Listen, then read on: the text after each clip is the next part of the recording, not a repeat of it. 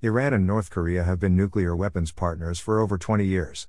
North Korea's recent tests of missiles designed to strike the United States are almost exact copies of the missiles used by Iran.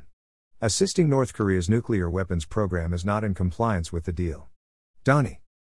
With a new White House, many have wondered about the fate of the 2015 nuclear agreement made between the Obama administration and Iran.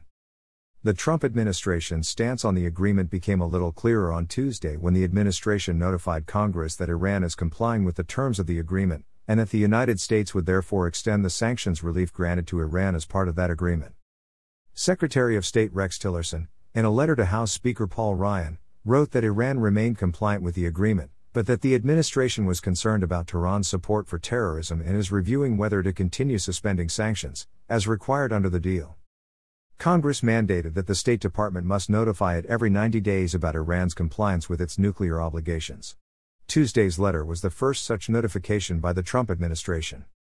Greater than President Donald J. Trump has directed a National Security Council led interagency review of the Joint Comprehensive Plan of Action that will evaluate whether suspension of sanctions related to Iran pursuant to the agreement is vital to the national security interests of the United States. This statement cast doubt on whether the administration will continue to grant Iran sanctions relief in the future. At a minimum, it reinforces the administration's previous warning that Tehran is on notice about its malign behavior. The bottom line is that the Trump administration has approved 90 days more of sanctions relief for Iran. But the pending policy review may lead the president to withdraw this concession in the future. Commentary by James Phillips. Originally published at the Daily Signal.